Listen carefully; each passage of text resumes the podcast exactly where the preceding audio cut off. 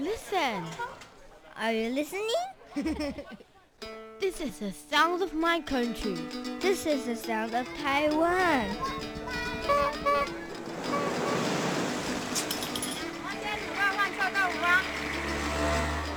嘅头前后边拢我哋见。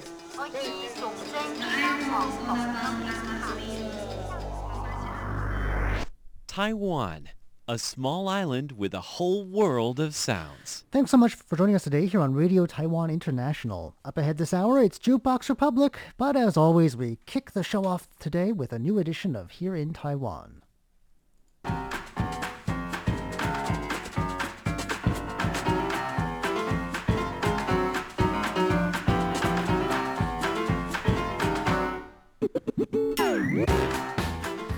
Well, hi there. Welcome to Here in Taiwan. If you're just joining us on our Facebook live stream, welcome to you. Today is Friday, September 17th. Otherwise, if you're joining us on the airwaves, it's now Monday, I believe the 20th of September. I'm John Van Triest, and joining me here in the studio today is Shirley Lin. Hi there. In just a moment, we'll be telling you about one man's quest to become Taiwan's largest producer of humane eggs. Also, activists decry the need for more protections for cats. And we'll also be telling you about one man's journey from the wrong side of the law to a breakdancing champion and nominee for a Presidential Cultural Award. All that coming up next. Please stick around.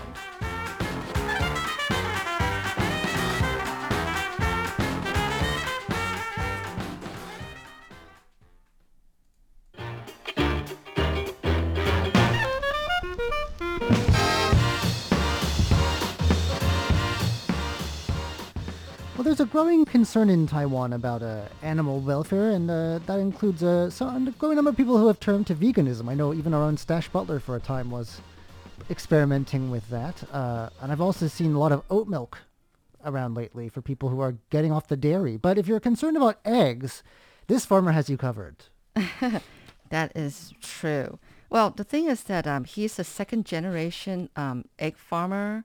Um, his dad was and mom were like owning this chicken farm for a long, long time. Now, do you know that there's a difference between like raising chicken for the meat and raising chicken for the eggs? Well, yeah, They're very of, in one of them they end up dead, and then the other not. Yeah, that's yeah, that's true. That's it's a pretty That's big it. difference. I know. It, it really is. I didn't know. I learned a lot from this story here. So his name is uh, Lin Zhijie. And um, basically, you know, um, he was saying like, wow, it's so cruel to these chicken. And especially um, his sister is also in working on the farm. Every time when they know that, you know, a chicken is going to have to die, like be butchered, um, she would just lock herself up in her room and not come out. And to the point where, you know, Lin Zhijie was saying like, you know, I've had it. You know, I'm going to do something about this and make it more humane. So actually he turned to like um, some high technology, like even spent lots of money um, getting this uh, sort of like a, a, a system from Europe. It's actually, it's a sort of like a climate change control system actually. Climate actually. control system, right? Yeah, a climate control. Yeah, sorry. Yeah, climate control system. I don't think it's going to help much with climate change. uh, well, it is. Uh, it is. You know, it is good for climate change. I mean, to have the system to to deal with the kind of you know uh, changes in climate change. emissions. Right, right, right. So now he produces 14 million eggs every year from free roaming chickens. Free range chickens, okay. Right. So, so um, the thing about, I mean, for those who don't know, uh, chicken who are, um, you know, raised for their meat, they get to walk around, they get to, you know, eat, drink water, even like run around uh, They're if space allows. together, I think. Uh, they- though. they're not. They're battery caged. Right. But for those that are meant to lay eggs, they are all caged. And um, in Taiwan, cramped conditions. very, very much. And especially in Taiwan, most um, egg farmers use the white uh, species of chicken. They're the white hens. And they're smaller in stature. And but uh, uh, so they can squeeze more into a I see. cage. So you, have know? more production per area. Yeah, but these kind of chicken are more active. They're not that docile. They're more active. They need space to move around. Mm. but they're not given so, Right, they're not given that. So um, Mr. Lin has decided to turn to red chicken, okay, that are more docile. And to let them out of the cages. and to let them out of the cage chickens. and they move around. Um, he actually does a lot with, you know, like upgrading the barn for the chicken. Um, he has raised platforms so that they're free to roam around. They have areas to grind down their nails. Hmm. I didn't know that that was something chickens did. And they even have like egg laying enclosures. Hmm. Like some chicken, I mean, they want to lay eggs, but they want their privacy. right? I'm sure that's true. Yeah. And so um so and and then also the barn floors he's got like bedding of sand baths so that the chicken themselves can clean away the pests on their own bodies. So then the farmers don't have to use insecticides. Oh, that's actually probably great for the chicken's health as well. Yeah. This is a, And of course, the people who end up eating they're the eggs don't want to have that insecticide end up in them. No, So- no, you really don't. And so this uh, expensive European climate control system that he got, it's supposedly like wave-shaped evaporative cooling sheets. What does that mean? As I, I don't know, I'm trying to picture like these white waves, you know, and they kind of move up and down or something like that. Um, and, and, and they, they, they're cooling system. And so as opposed to like blowing cold air on chicken, you know, in air conditioned barns, you see. So this is actually more humane and more make them feel like they're out in nature Uh, okay. you know, like And blowing a breeze kind of thing. So, for example, if it was like 38 degrees Celsius outside today, then in the barn it would be just 30 degrees Celsius. Now, it's not, it, it'll be warm, but not hot. Mm. Okay. 30 is still quite hot. Yeah, well, yeah. But um, anyway, and so uh, the system is fully automated, you know, with preset parameters to control the temperature, the humidity, and all that other factors. And it detects, like, for example, if there's like too much carbon monoxide, well, that'll then kill things. yeah, that would. I mean, us. Where would that come from? I don't know. Someone don't pumping know. a I'm not sure. Just an- exhaust pipe Give an there? example. It would pump in more air and then adjusting the speed to make it feel as though a breeze is passing by, as opposed to like you know I don't know blowing something. So um, it says that most of the egg farmers in Europe they use this, but in Taiwan farmers tend to rely on natural breezes. What I'm Which we don't have what very I'm much thinking. of. Yeah, I know. I was just gonna say, what I'm thinking is they just want to save on money. You know, they, Yeah. they want they don't want to spend money on this, and and and so um, the problem with that though, also is that um, you know farmers in Taiwan they cut down on costs by using these barns with metal um, roofs corrugated iron. corrugated irons, which which are so hot in the summer, and it can be really cold in winter. Because I lived in one of these kind of apartments before, and um, that actually, if it gets so hot in there, the chickens they they lose appetite, and then they they don't produce as much eggs or even like healthy eggs. They could die as well if it's too hot. So I'm Right. sure that, that seems to be a bit counterproductive, actually. Very, yeah, I know, totally. Now, for him to raise these red chickens, um, he doesn't produce as many eggs from these chickens, but at least, you know, um, the eggs are of better quality and they don't break as easily and they have less deformities in these eggs.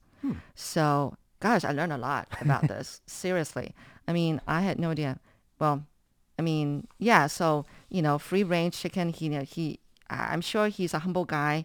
He's gonna like go around and try to convince all other, you know, Taiwan fa- um, egg farmers Yeah. to switch to more humane ways of you know, raising their chickens. It sounds like they might need some convincing if it's an Oh, I know. system. He needs a team of people. Mm. You know, look at him. He's like a very nice, you know, humble guy, isn't doesn't he? The chicken looks very happy th- as and well, then which is and then, unusual. so he's and then, yeah, he's he's holding this, you know, like like really comfortably, lovingly holding this. You're not this. supposed uh, to hug them. I- they kind of give you salmonella. You know, Yeah. you're not supposed to hug chickens. That's what I think Oh, someone in the U.S. really? said. Yeah, Well, um, hmm. I guess he's not afraid of salmonella. or maybe or the way he raises them is makes them less susceptible. Yeah, or that maybe he he believes that you know his chicken are very very healthy, so not to worry or something like that. But anyway, that's good to know.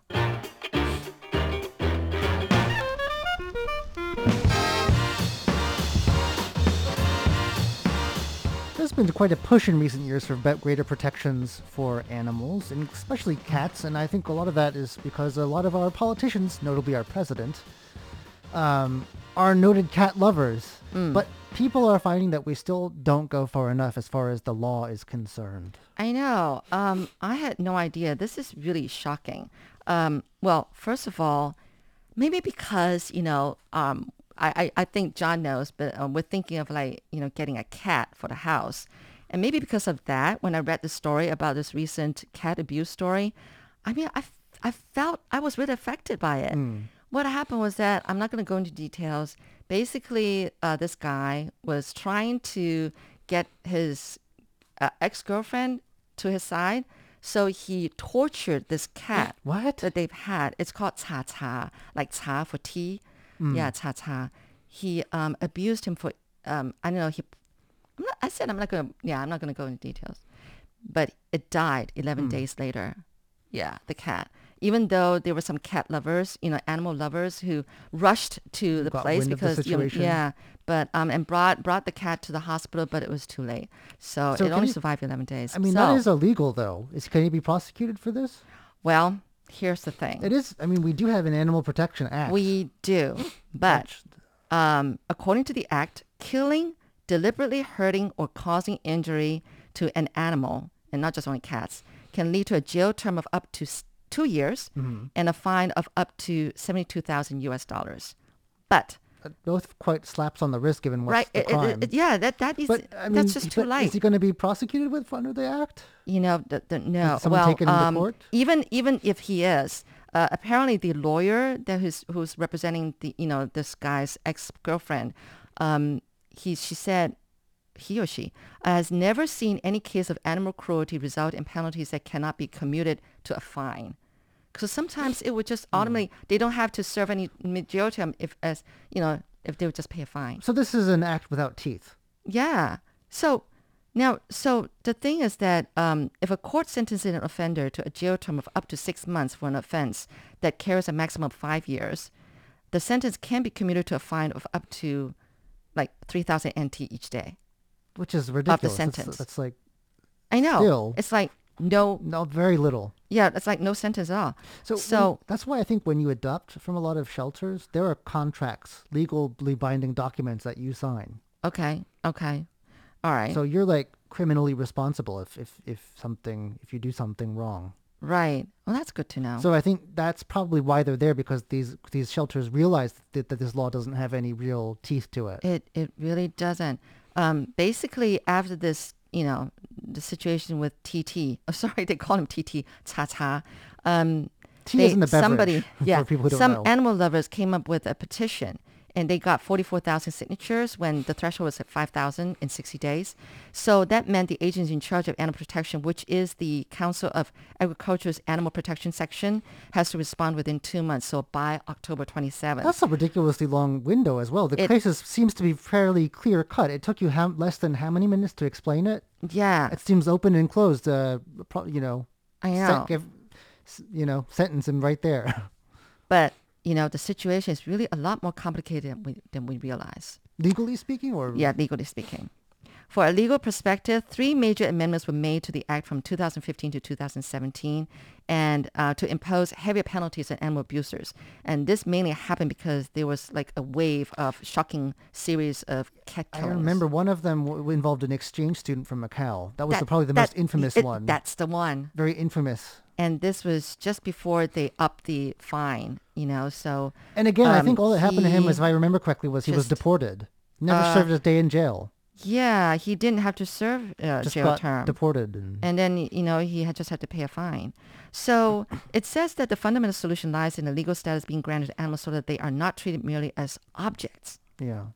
Well, as I said, we have a number of people in high places who are definitely noted cat lovers. So I think Yes. the political will probably isn't too hard to find. It's there, Yeah, at least in some corners of our establishment. right.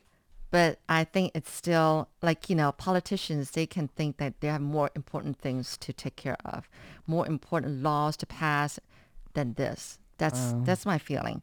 Because of course, once the law states that animals are no longer objects, judges would have a stronger base to impose heavier sentence and only heavier sentence. Yeah. Um, but uh, government state uh, data actually showed that there were close to like 6,500 animal cruelty cases reported in 2018 to 2000, uh, to 2020, but only 161, like 2.5 percent, was punished.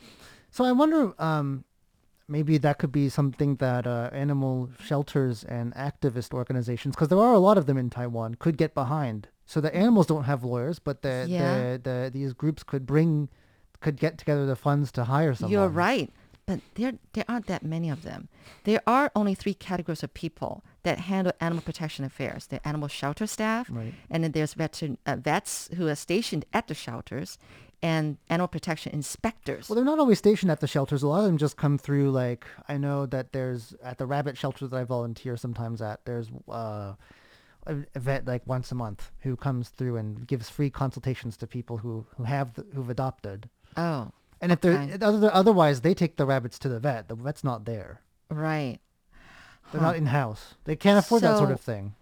So apparently, as of April 30th, there were only 102 full-time and 72 part-time inspectors across Taiwan. Yeah. That's not not a lot. And their legal status can be vague. You're not hmm. really sure how legal they are.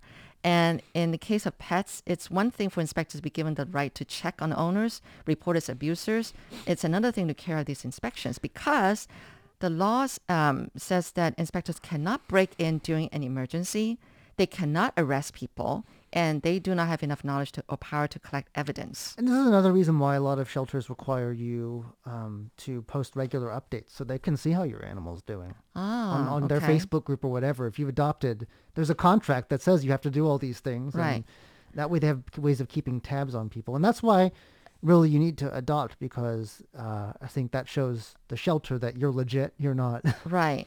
and the shelter only, only will, the shelters will only give, let the animals go to reputable people who can Right. prove that they've got a proper environment for them. And Okay. Well, I'm not worried about the shelters. I'm sure that they're all very experienced and they really have great love for animals. It's the individuals that That's why they vet you. They not to So forgive you- my pun, but that's they vet people. Um, they Mm. make sure that they're suitable.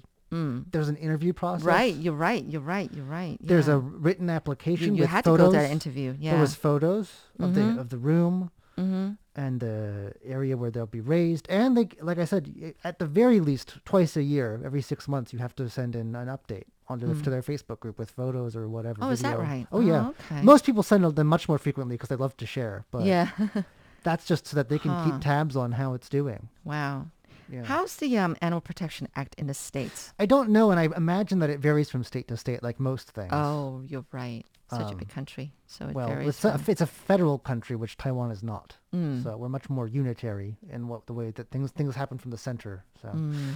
I don't know. Uh, yeah, it sounds like there's a lot more strengthening that needs to happen. Yeah.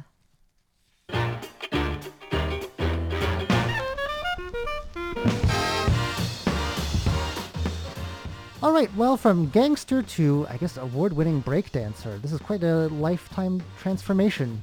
I know. And we're talking about a winner of the 11th Presidential Culture Awards. Did he in win or was he just nominated? No, no, he won it. Um, Actually, there are five categories, and he won it for innovation and creativity or something. Um, whereas um, our Taiwanese um, film director, Ang Lee, won for, I guess, uh, the other category. Yeah, yeah, the arts and culture, I think it was. Okay. Yeah, and it's the same award. Anyway, his name is uh, Chen Bo-jun, and he goes by B-boy Bo-jin.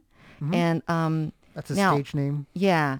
Now, the thing was that before he became, you know, a breakdancer, he was like a ritual performer and also a gang gangster. And that's something that in Taiwan I think happens sometimes. There's kind of maybe a blurred line between certain temples and the Yes. the criminal underworld. It, th- there can be a bit of a link depending on. oh yeah.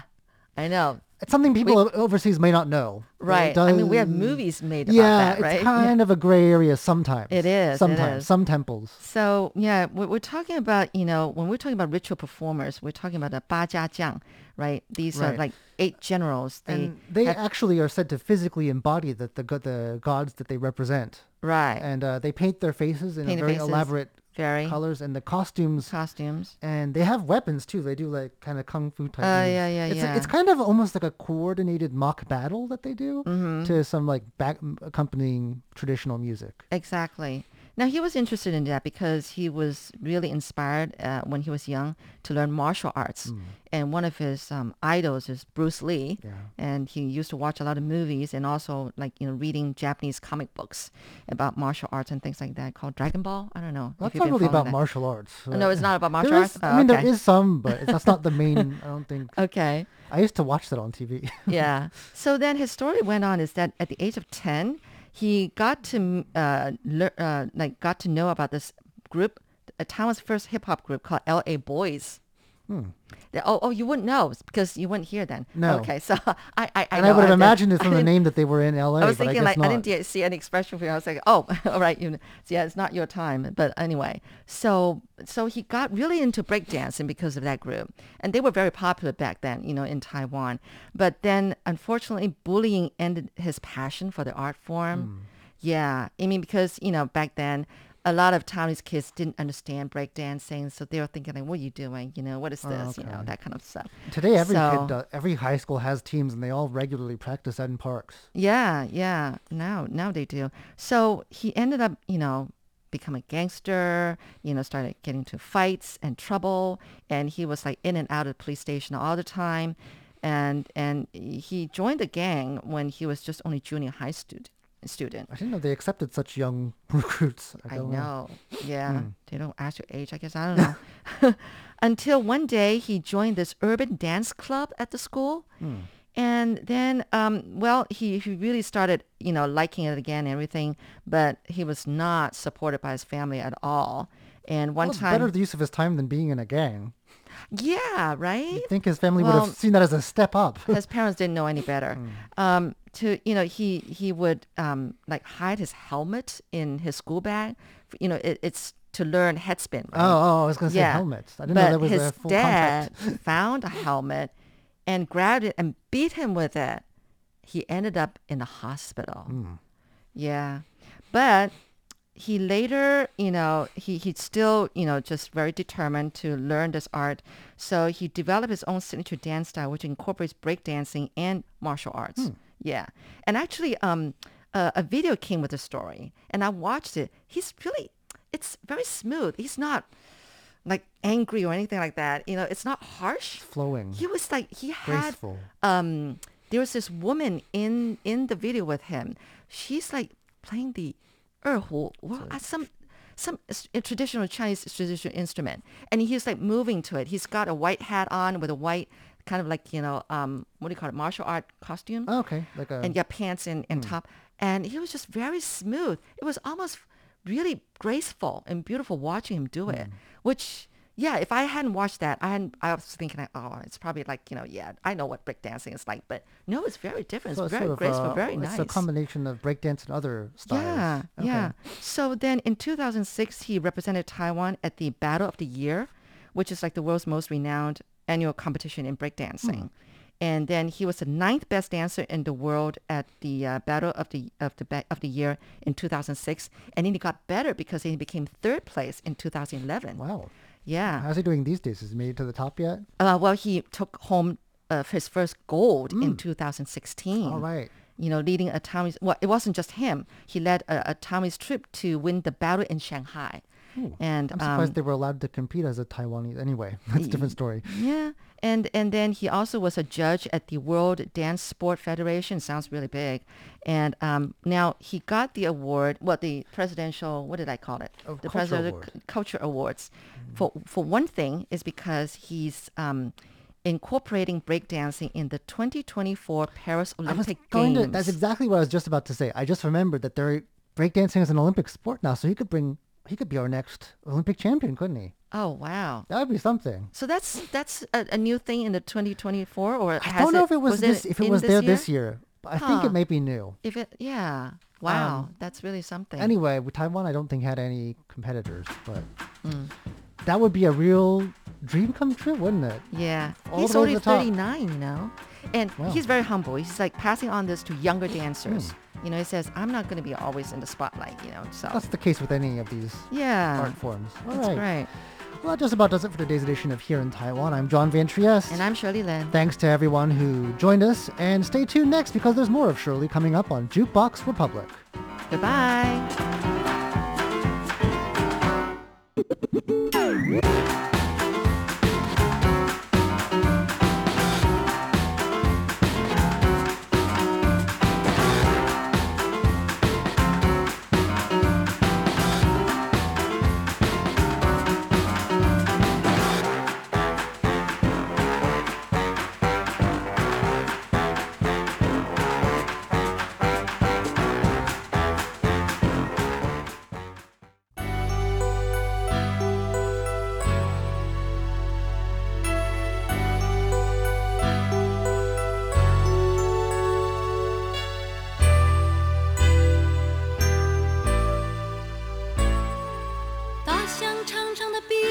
子正昂扬，全世界。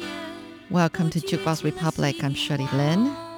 First of all, there might be some detailed mention of animal cruelty in my show today, so just to give you the heads up. But I found this article in Taipei Times last week that was about, uh, I mean, that was just both an eye opener and an encouraging story at the same time. It's about this man in Miaoli County by the name of Lin Jie, uh, Lin Zhijie. He decided he was going to become the most humane egg farmer in Taiwan. His motto is Happy farmers raise happy chickens. It makes a lot of sense, right? But wait until I learned how it really is done, or rather how it isn't humanely done in most egg farms around Taiwan. There are ways to keep chicken happy and still get delicious eggs, believe me. This song here is actually about happiness. Um, it's sung by several different artists. 快乐天堂, Happy Heaven. “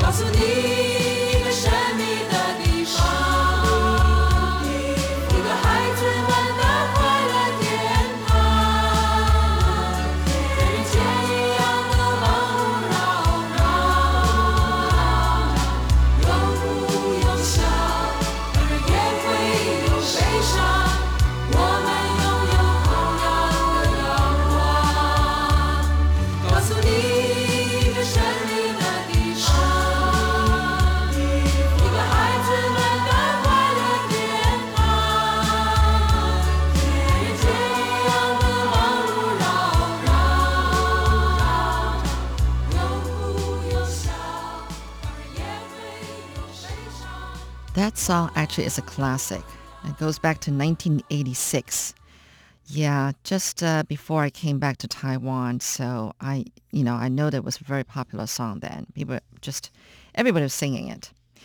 So, 快乐天堂, uh, Happy Heaven, Joyful Heaven, sung by several different artists. Now, um, I was talking about Lin Zhijie, this um, egg farmer. um, he was born into a family business running chicken farms. His family was already raising chickens for eggs before he became an egg farmer himself. Five years ago, he decided to transform his family's chicken coops into humane egg farms. He actually spent tons of millions of, uh, sorry, he actually spent tons of money, yeah, uh, the first three years doing that, but he hasn't regretted any of that effort. He has named his new farm Mao Lin Animal Welfare Poultry Farm. Yes, he really, really wants it to be like the most humane egg farm you can ever find in Taiwan. Now, Mr. Lin produces 14 million eggs per year now from free roaming chickens, not caged chickens, okay? Free roaming chickens, but with the help of latest technologies. Most Taiwanese chicken farms are the typical caged farming. He did spend some time in Australia, but before he went to that country, he was helping his father on their chicken farm, but raising poultry for consumption, not for eggs, for the meat. Here's what I didn't know. Meat farms and egg farms actually operate differently. He was explaining how chickens raised for meat are placed on the ground where they can eat, drink water, walk around, sometimes run around a little bit. They are not as inhumane as egg-laying hens. Since the lifespan of these chickens that lay eggs is short, Lin's sister would always lock herself in her room when it's time that a chicken is about to die, you know, get butchered. Um, his sister used to help run the chicken farm, you know. After a while, Lynn, Mr. Lin said he had enough and figured that there's got to be a better way than butchering these chickens, so he thought of transforming the business into free-range egg farm. He had found that 90% of egg producers in Taiwan keep caged hens. There are these white varieties, these white hens, that are actually less docile. They're, they, they're more active. They need to run around. And um, but because they're smaller in stature, they were kept in cages because you know you can squeeze more of them in a cage. That is so bad. No, you just don't do that. Chickens need to be happy if you want to continue to eat healthy eggs. Here's another song. Um, yeah, this is a cute song. Okay, 快乐农夫想要娶老婆. Happy farmers want, or, or a happy farmer wants to marry a wife and um, listen to this song. It's kind of fun song. See how many different animal sounds you can uh, you can distinguish. うん。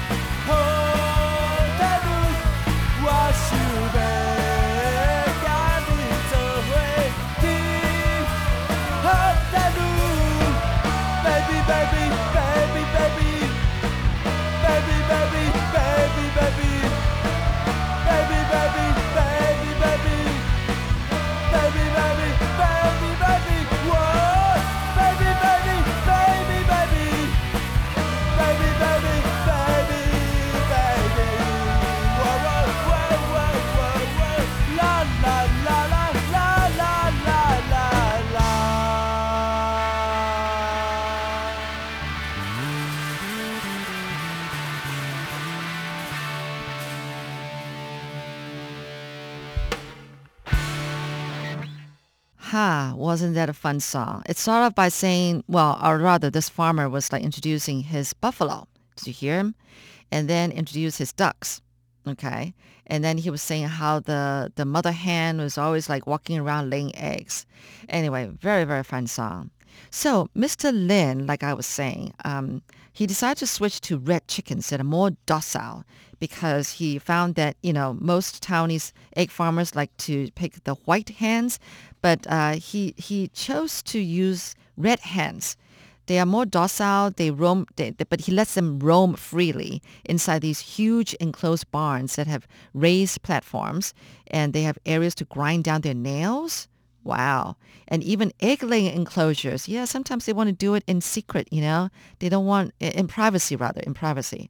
Um, in order to give them the feeling of being in their natural habitat, barn floors are covered with bedding for sand baths to allow the chickens to clean away pests from their bodies so that they don't need insecticides.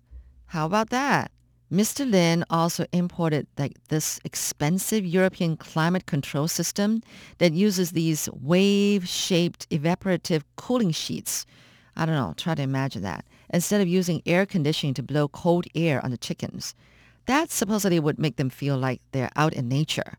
So let's say it was 38 degrees Celsius outside, but it was kept at 30 degrees Celsius inside. So the chickens would feel warm, but then not hot. The system is fully automated, which means it can set the temperature, humidity, ammonia level, and other factors with preset parameters. Like, for example, if it detects too much carbon monoxide, it pumps in more air, adjusting the speed so that it feels as if a breeze is passing by. He said it's one of the best systems to tackle climate change. He said most egg farmers in Europe use this kind of environmental control system, but in Taiwan, farmers don't want to spend that kind of money and just rather use natural breeze, if there's any. But the problem is most farmers again save money on just using farms with metal roofs, and it can get really, really hot in the summer, so that affects the hen's appetite and therefore egg production. I know because I used to live on the roof of an apartment building here in Taiwan, in Taipei, with a slanted metal roof, okay, um, over our apartment that was added on after the building was completed. So the rent was cheap, but in the summer, in this apartment, it would be steaming hot no matter how much air conditioning we were blowing. And in the winter, it was like freezing cold, totally the opposite. Well, free-range hens produce fewer eggs than caged hens because they don't roost as much while moving around. But then it's guaranteed that their eggs are of better quality. He said that he's very strict with disease prevention measures, but it makes sense since eggs produced by a hen that's been medicated cannot be sold. Talking about that, the last time I had Kentucky Fried Chicken in Taiwan was a long, long time ago. Only because I remember biting into a piece of the chicken and it tasted like I had bitten into some kind of medicine. It was not a pleasant taste. Mr. Lin also said that in the long term, keeping chickens comfortable not only reduces operational risks, but also prevents food safety scandals, therefore promoting sustainability. And that makes happy farmers and happy farmers breed happy chickens. The next one is by Wang Ling and it's in Taiwanese. 快乐无得比。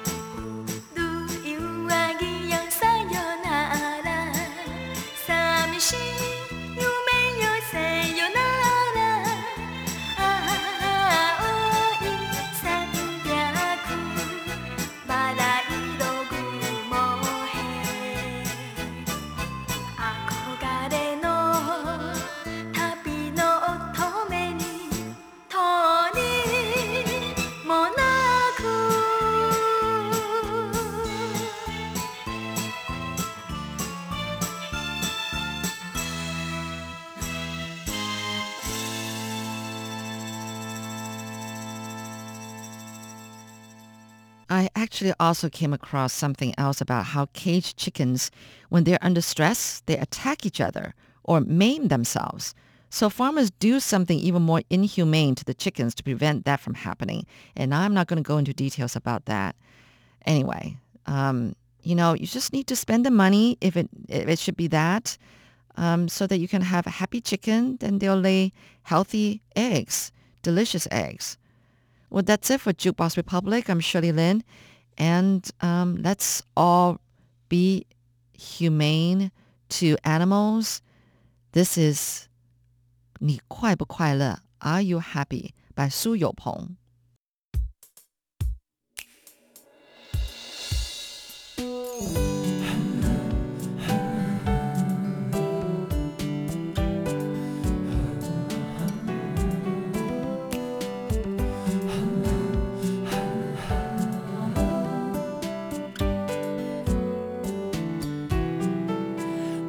想知道你快不快乐，有没有遇见更懂你的人？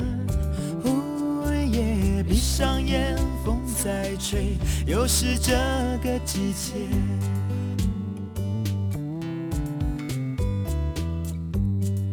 偶然经过那条街，熟悉的气味令人怀念。也许只有我的心比当时老一点，错过的从前，能不能回头说抱歉？这么些年，我一直还记得那些欠你的誓言。我只想知道你快不快乐，有没有遇见更懂你的人？呜耶，阳光下好想念你微笑的眼神。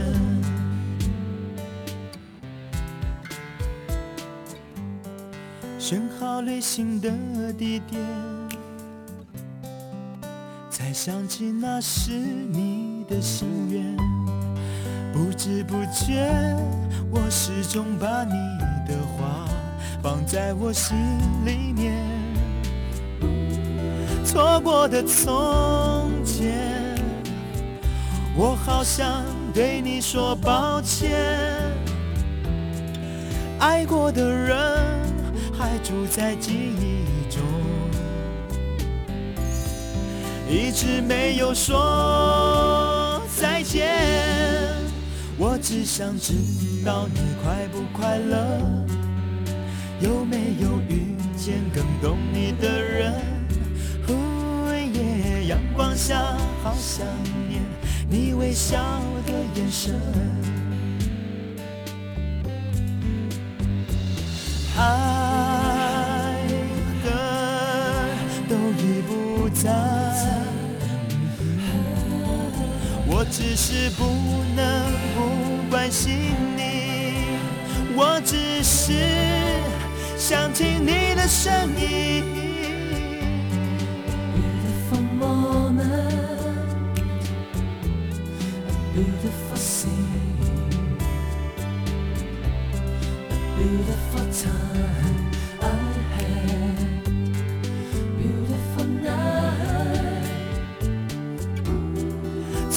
的从前，我好想对你说抱歉。爱过的人还住在记忆中，一直没有说再见。我只想知道你快不快乐。有没有遇见更懂你的人？哦耶，闭上眼，风在吹，我只想知道你快不快乐。有没有遇见更懂你的人？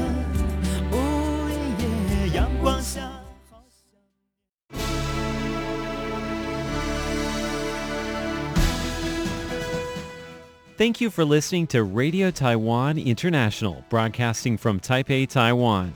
Check out our website at english.rti.org.tw. Again, that's english.rti.org.tw for the latest news and features from Taiwan. You can also listen to our programs and watch videos as well. Our 60-minute English language program can also be heard every day at the following times and frequencies. In southern China and South Asia from 1600 to 1700 UTC on 9405 kHz. Again, that's in southern China and South Asia from 1600 to 1700 UTC on 9405 kHz. And in Southeast Asia from 0300 to 0400 UTC on 15320 kHz. Again, that's in Southeast Asia from 0300 to 0400 UTC on 15320 kHz. We'd love to hear from you. Please send your comments to PO Box 123-199, Taipei, Taiwan. Again, that's PO Box 123-199, Taipei, Taiwan. Or send an email to rti at rti.org.tw. Again, that's rti at rti.org.tw. Also visit us on Facebook. The address is fb.me forward slash Radio Taiwan International. Once again, on Facebook, we're located at fb.me forward slash Radio Taiwan International for videos, photos, and news of interest from Taiwan. Thank you once again for listening to Radio Taiwan International.